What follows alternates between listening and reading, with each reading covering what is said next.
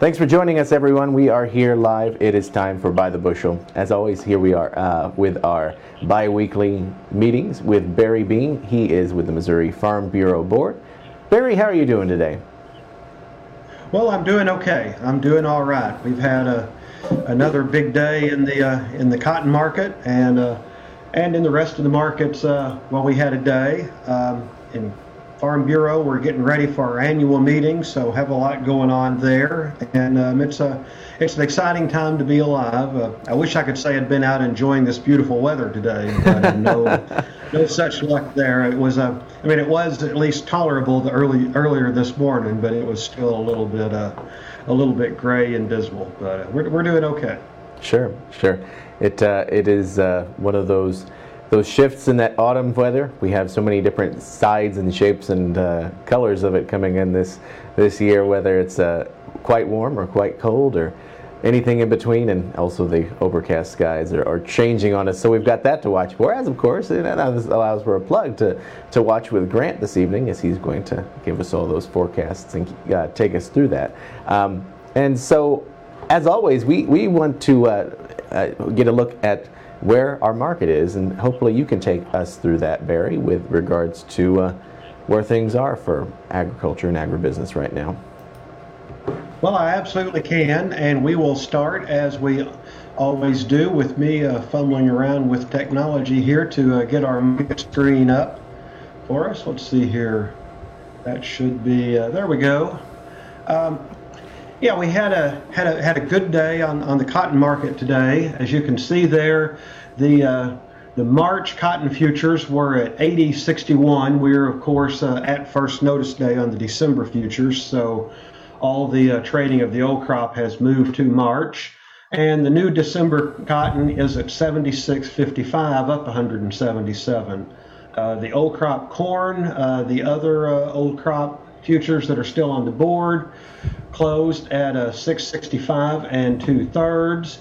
And then uh, looking towards uh, next year, this is where things get a little more interesting. As I mentioned, new crop cotton is at 76.55, new crop soybeans are at 13.96, and new crop corn is at 6.11. You can also see there the new crop wheat is just under eight dollars and new crop uh, rice is at 1583.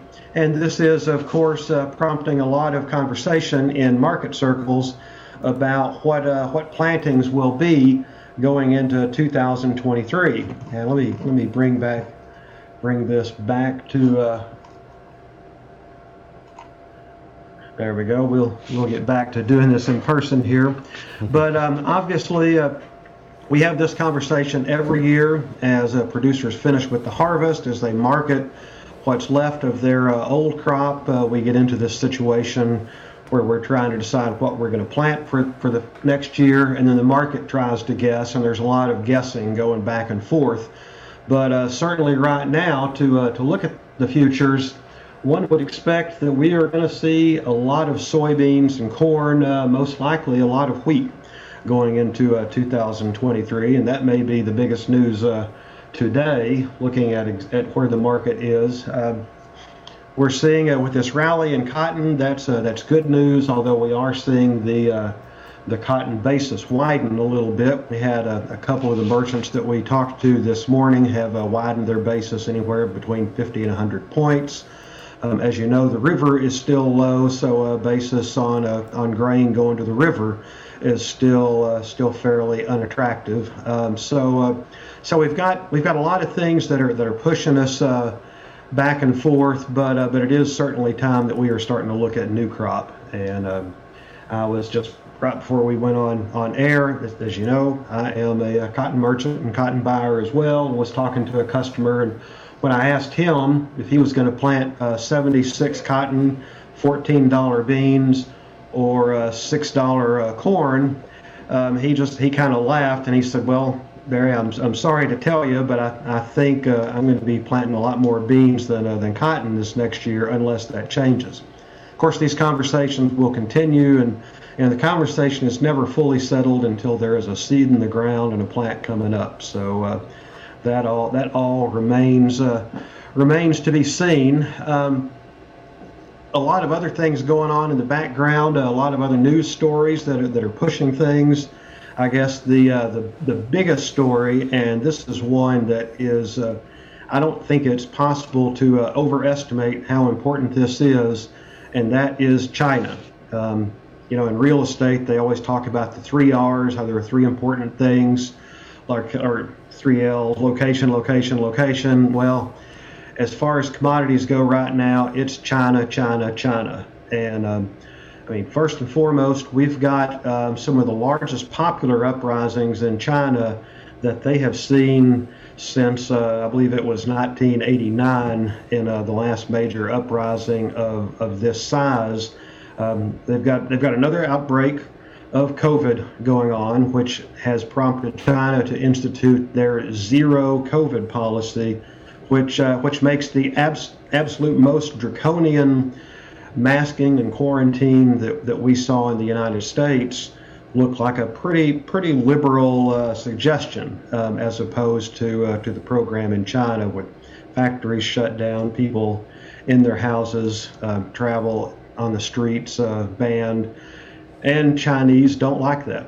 Um, and of course, directly that's that impacts us on all of our commodities. It shuts down plants. It shuts down the uh, Chinese consumers' of, ability to purchase U.S. commodities. It, it shuts down the uh, Chinese um, industrial consumers' ability to consume our, our commodities. So that's an issue. Um, the, the uprising is a, a direct challenge to uh, President Xi, and um, given that uh, he already has a tendency to be more authoritative and doctrinaire, um, people do compare him to Mao as uh, maybe a little bit less idealistic than Mao, but certainly not anywhere near as pragmatic and Western and friendly as his predecessors. And uh, this is a major challenge for President Xi. Um, you know, in addition, you have the continuing uh, tensions over Taiwan, international pressure that he's getting on uh, on Taiwan. Uh, you have international pressure and boycotts for uh, products coming out of the Xinjiang region.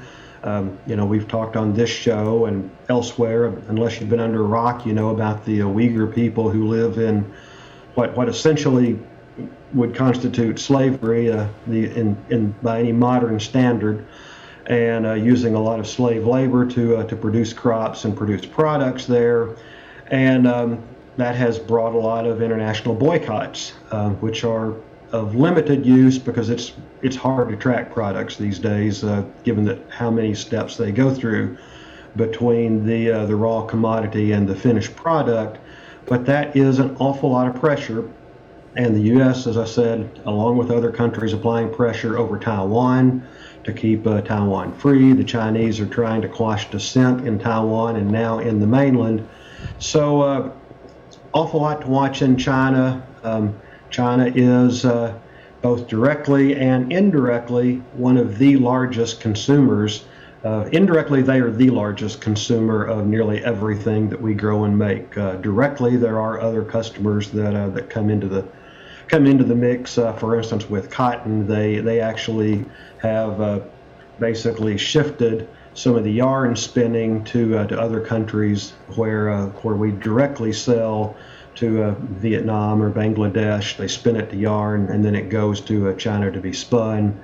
Uh, similar with uh, with soybeans, for instance, a lot of which uh, were going to China for uh, for consumption by the Chinese hog herd. some of those can go through other countries, but but it all it all comes down to pressure on our U.S. market, pressure on the world market. Um, additionally, China being the largest market in the world now um, is also undergoing some severe recession, and that is applying pressure to uh, to all markets in the world, especially uh, Europe and in the United States, where not only are they a consumer of uh, raw market materials, they're also a provider of consumer electronics that we all provide. Um, you know, you may have heard or read about the um, the workers walking off the assembly lines at the Foxconn assembly plant, which I believe may be the largest factory in the world and probably most important to, uh, to all of us. That is the factory where our iPhones and Macintosh products and iPads, etc., are manufactured. So uh, if you haven't if you haven't already ordered your uh, your your Mac or your iPhone or your iPad for Christmas, uh, you should probably be prepared for some delays there, and uh, and obviously that that is a that's something that has a ripple effect going through the the rest of the economy. So. Uh, awful lot of things going on in China that are that are directly pushing our both our commodity prices and the macro economy around. Uh, another thing is that we are looking at the uh, rail strike, uh, which we thought we had settled back in September. However, four of the 12 railroad unions have uh, opted out of the September agreement and are threatening to go back on strike uh, December the 9th. Uh, I believe that would be the end of, well, a week a week from tomorrow. Um, and so that has uh, that has an awful lot of uh, awful lot of potential for for problems there. Um, not not directly for cotton, but certainly a big problem for the grains, um, especially given the river issues. There are a lot of grains that are that are headed for rail to uh, to get shipped to the Gulf or get shipped to uh, to final destination. So if those four unions go on strike, um, that's going to be a big effect on uh, agriculture. It's going to be a, big effect across the entire economy. The whole economy goes down. People eat a little cheaper. They buy fewer luxury goods. Um, you know, I don't I don't think I have to do the full dot to dot for for anyone who's uh, paying attention to this show, and because as we know, if you're watching this show, you're smarter than the average uh, television viewer. um, another uh, a couple of things going on. Um, something that we are watching very closely is, um, as as we I believe we've mentioned this before, Mexico has uh, is getting ready to institute a uh, no GMO and no glyphosate products allowed in Mexico. No products raised with glyphosate, uh, which is, of course, the primary weed killer uh, used on uh, on our GMO cotton, corn, and soybeans. Uh, this is primarily going to affect corn. Mexico is our largest uh, market for for U.S. corn, and it's actually the number two market for all U.S. agricultural goods. Um, this is a this is of, of major major concern. You know, we just passed the USMCA under the previous administration. Uh, that replaced NAFTA that we uh, passed. Uh, shoot, I, I, think it was 20 years ago. So we've we've had a free trade agreement with uh, with Mexico going back decades, and it has worked. It's been a positive thing for for the U.S. farmer. It's been a positive thing for the U.S. economy However, this uh, GMO ban, which runs directly afoul of the USMCA rules, uh, that stands for the U.S. Mexico Canada Trade Agreement, um, and um, this this has the potential to cause all sorts of problems. We're not the only ones seeing the potential for problems here. Argentina and Brazil are also uh, weighing in. This will probably end up going to the to the World Court if uh, Mexico doesn't back down. From what I was reading, um, just today I was reading an interview with uh, Mary Kay Thatcher, who some people may know as uh, formerly the uh, legislative director for American Farm Bureau, now a uh, now a lobbyist and um, consultant for Syngenta, one of the largest uh, corn corn seed breeders in the in the world. Um, has said that she believes that this is a personal cause of the Mexican president, and uh, that, that nothing short of a U.S. presidential president to president negotiation is going to bring him out of this. That he is absolutely uh, bound. He's idealistically committed to this. So we will be uh, we will be watching that. Um, that's going to be a major issue for uh, for corn producers. But um, you know if if they go forward with this with this ban, I don't think you have to be uh, too much of a uh, either either a conspiracy theorist or paranoid or look too far into a crystal ball to see that a soybean ban would likely be next, potentially wheat, potentially cotton, um, potentially rice bans based on uh, on their notions about what sort of uh, crop protection products we are using here in the United States. So, uh, so that's something that certainly bears watching we're going to uh, we're going to hope that um, with the added um, with the added concern coming in from Argentina and Brazil, that Mexico will look to its three biggest suppliers and trade partners and decide that it, it is better to have um, good trading partners and perhaps to actually look at the science that shows that our GMO technology and glyphosate are uh, entirely safe uh, when used uh, according to uh, current standards. So that's something that we're watching. And uh, and finally, uh, one more thing to to keep you up at night is that as we talked back in September, when there was a chance of a, government shutdown, the the Congress kicked the budget, kicked the budget can down the road, so to speak, and kicked it down to uh, December the uh, 16th. Right now, the government is funded by a continuing resolution. Uh, now, if you don't follow this, you know that Congress can't simply spend money. They have to spend money within a given budget. It may not seem like it given the debt, but uh, of course, there's nothing that says a budget can't be in the red, and, uh, and ours frequently is. But um, still, without that budget, the government shuts down everything except for essential services. And um, those of us in agriculture know that when this happens, it's bad for business. Um, anybody in business knows that when the government shuts down, there are an awful lot of services that we depend on that all of a sudden go away, and uh, it causes problems. So uh, we are hopeful that on December 16th, that the uh, Congress will look at this and either issue another continuing resolution or go ahead and deliver a budget, which would be uh, which would be the perfect situation. However, given that we have a lame duck Congress, that uh, the congressional control has uh, shifted, at least in the House, there's uh, anybody's guess what sort of um, what what sort of theatrics we could see around December the 16th. So We'll probably get through this next week without, without a lot of brinksmanship, but the week from the 10th to the 16th, I would say is probably a good time to uh, get popcorn and uh, watch a little C-SPAN because I, I, suspect that it will be sometime late on the 15th before we know how this uh, how this particular story ends, and uh, we will all knock on wood that um, that this ends with either a continuing resolution or, or a budget going forward. I, I would suspect a continuing resolution. Uh, certainly, the uh, the new Republican majority in the House or incoming Republican majority will do everything in their power to have the ability to shape the new budget in the new year. The outgoing Democratic majority is obviously going to do everything in their power to uh, set a budget according to, to their priorities. So uh, so that that will bear watching, and and that's a lot to watch in the uh, in the weeks ahead. Absolutely, and we will be watching it certainly as things progress. And uh, we're going to go now to a story that we've been talking about here on By the Bushel in, in weeks past, and we've been following and watching. But I think that uh, we're seeing things develop as we get information from the Missouri uh, Department of Agriculture, and that is our recor- recurring story of the avian flu. What are we seeing now uh, regarding the avian flu?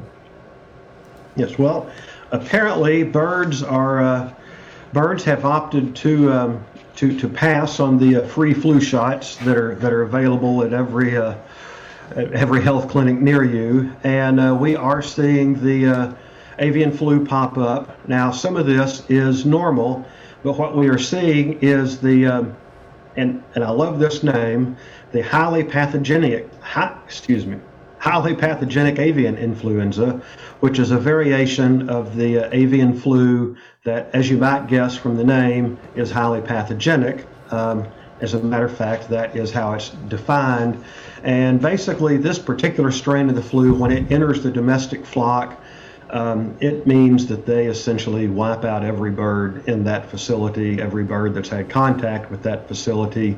Uh, the facility has to be totally, completely sterilized before new birds can come into that. So when they spot that, that's a problem. Uh, at this point, I believe there are um, there are 12 counties in uh, Missouri that have spotted the uh, highly pathogenic avian influenza. Um, now, there is also low pathogenic um, avian influenza, which is um, which is what we see in wildfowl. And the Department of Conservation, a little reluctant to let uh, the Department of Agriculture carry this um, altogether has uh, pointed out that, uh, that, that these these wildfowl, that these waterfowl, ducks and geese, um, could potentially carry that into the domestic flock, um, and the domestic flock being in in such uh, constrained um, quarters, obviously it spreads much faster there. So the uh, Department of Conservation has asked duck and goose hunters to look at the guide that's on their website. Um, both both the Department of Ag and the Department of Conservation have sections on their website devoted to avian influenza, but they have asked uh, waterfowl hunters to take special precautions this year, um, not to, uh, for instance, after hunting, to dry all any and all equipment before they would go anywhere near any sort of uh, domestic agriculture uh, facility, going anywhere near a hen house, anywhere near free range chickens, uh, anywhere uh, where, where chickens are processed, um, and they've even gone so far as to uh, recommend potentially using gloves when you uh, when you clean your your waterfowl. Um, there's there's a lot more information on their on their website, and that's either the Department of Ag or the Department of Conservation. I'd recommend if you are hunting ducks and geese this year that you take a look. Um, they, have got a nice, um, actually, a, a, very nice PDF on the Department of Conservation website that shows how to uh, how to identify um, an infected bird and has some some concrete suggestions there. So. Uh, anyhow, you, you, should take a look at both those websites, and uh, that will show you how to identify the birds, how to prevent spread, and uh, give you some maps of where the uh, where the current sightings are. Absolutely. Great things to keep everybody aware, keep everybody um, on top of the situation as far as that and all their, their contact exposure and, and um, helping to tackle this problem, um, hopefully before it gets too out of hand. Um, there's also a major ag event coming up this weekend. Can you tell us more about what uh, folks can expect? Who's, who's all attending? What, what, what's going on here?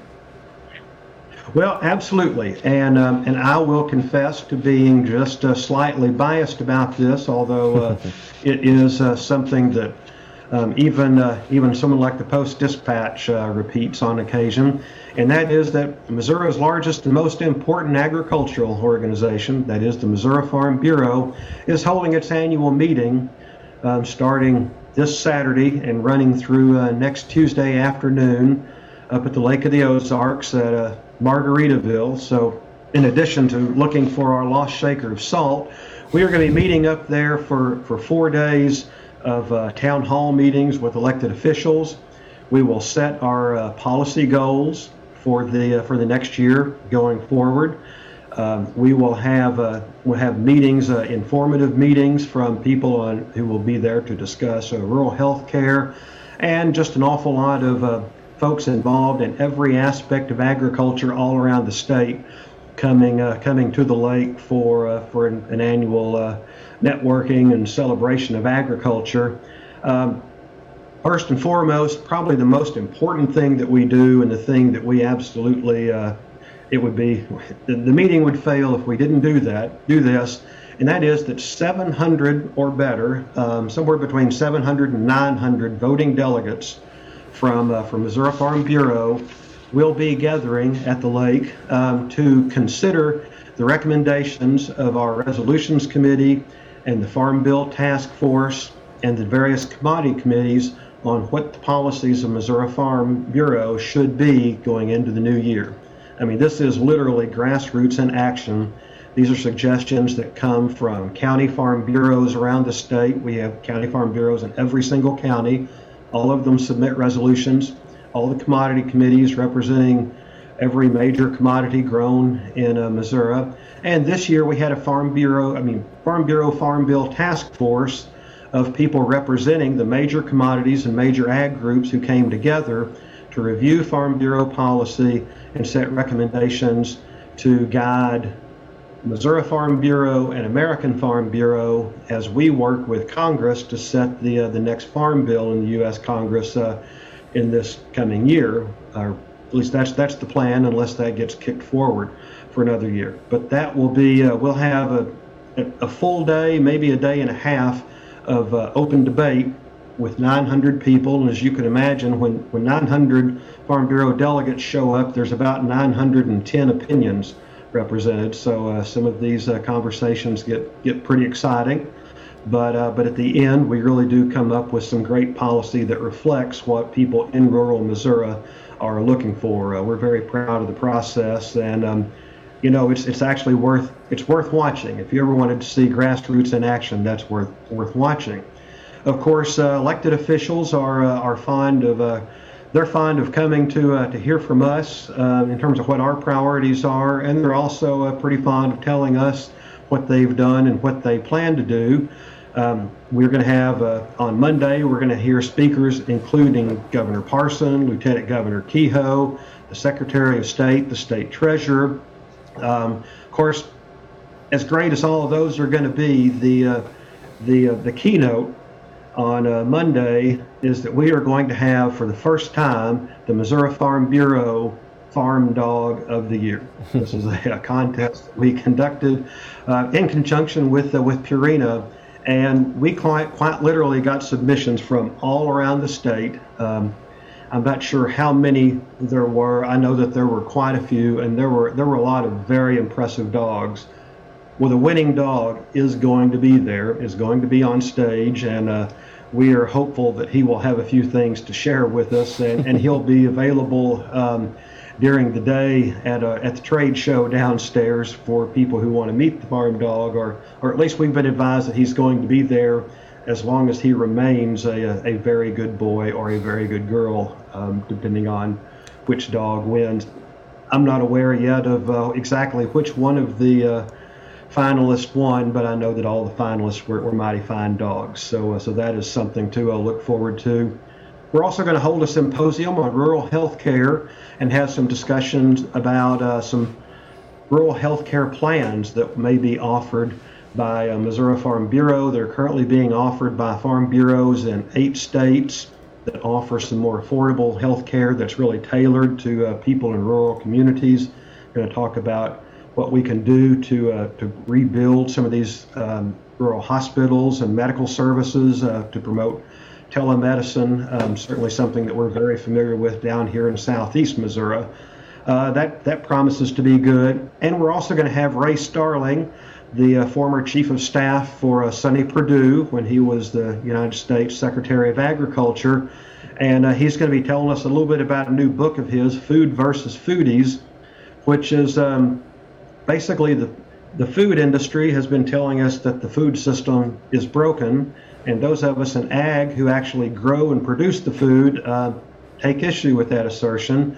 So, uh, from his perspective, working at the Department of Agriculture, working with the food industry, working with agriculture, uh, now he's uh, works for the for the North Carolina uh, Chamber of Commerce as a as a consultant, and uh, he's gonna he's gonna come and talk to us. Um, if you've never heard Ray Starling, you're uh, you're in for a treat if you make it up. I think his talk may be broadcast on Facebook Live. I'm not 100% sure yet, but um, it's going to be uh, it's, it's going to be a pretty exciting time up at the lake. So um, if you're a Farm Bureau member, you ought to come up. If you're not a Farm Bureau member and you have time, come on up and join us. There's a there's there's a lot for you for you to see there too, and to see that process happen.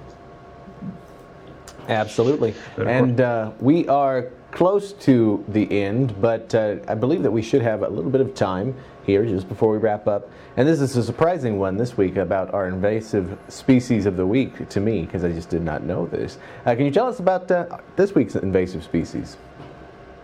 Well, this was uh, this this was educational for me as well. I've, I've enjoyed doing this because each week I've learned a little more than I thought thought there was to know about uh, some of these species, and I did not realize it but apparently, um, Missouri has a major issue with invasive crawfish. Now, I call them crawfish. I know in different parts of the state they may call them crayfish or crawdads or mud bugs, but uh, whichever, whatever you call them, the invasive crawfish is a major problem. Uh, now, here, here in Missouri, we have, I believe, 35 known species of crawfish, and none of them are present in all waters of the state, and in fact, eight are only found in the state of Missouri. Apparently, what happens is when people bring, usually through bait um, or for crawfish boils, and then some of the uh, crawfish get loose, um, when they bring crawfish from other states here. They go in, in some cases, they can attack and destroy local populations of crawfish and create problems for, for, for the local populations there in that particular body of water because these crawfish are very highly adapted to the particular places that they live. So the uh, and, and again, the Department of Conservation um, and Department of Agriculture both have uh, have information on things um, that you can do to uh, to help uh, prevent the spread of invasive crawfish. One is go see they have they have really have a great guide for how to identify the 35 different species and where they're found in the state of Missouri, and that's that's some pretty fascinating stuff. If you thought a crawfish was a crawfish, you don't know crawfish. But um, there are a couple of things that they they mentioned. Since 2014, um, it has been um, illegal to uh, to personally or to, to commercially sell anything but one species of crawfish, and that particular species is safe in Missouri waters. They do say that while it is legal to catch your own crawfish and use them for bait, perfectly legal, uh, they ask that you only do that. You catch crawfish and you use them in the same water or water system where you caught them. In other words, you wouldn't want to uh, catch crawfish uh, in, in the floodways here in the Boot Heel and then travel to Lake of the Ozarks and use those crawfish um, in that lake because they don't have the species there that we have here, and those crawfish could cause a problem. I also say if you're having a crawfish boil, please don't dump the live crawfish in the uh, in the local water supply because those are Louisiana crawfish and uh, they they speak with a funny accent and they'll teach our, our native crawfish bad habits. But um, it is it is worth noting that uh, we do have a have a solution should you end up with too many crawfish on your hand because Missouri is also home to invasive Cajuns who are familiar with a treatment for invasive crawfish and as well as local crawfish. And uh, through the careful application of boiling water salt red pepper garlic corn and dew in potatoes um, they can certainly bring this whole story to a tasty end. But, uh, but in all seriousness please pay attention to uh, to, to the crawfish that you use for bait and uh, don't go dump them in the local river or the local pond unless that's where they started out. Absolutely, absolutely. Um, both educational and informational. I think we all learned something here today. Barry, thank you so much. It's a it's a pleasure talking to you as always, and uh, hopefully uh, helping to spread the word about uh, catching and how to rightly uh, take care of some of our, our, our, waterways and the, the foods and potential problems that I guess they offer here with, with the crawfish. Yeah. All right. All right. We'll see you in two weeks. we'll see you then. See you then. And uh, thank you all for watching. We appreciate your time as well. If you're watching here on Facebook, you can tune into our KFVS live stream on the website and um, tune into Heartland News now. And we will be with you here throughout the evening here with the 4, 5, and 6. Stick with us as we continue onward this evening. Thank you.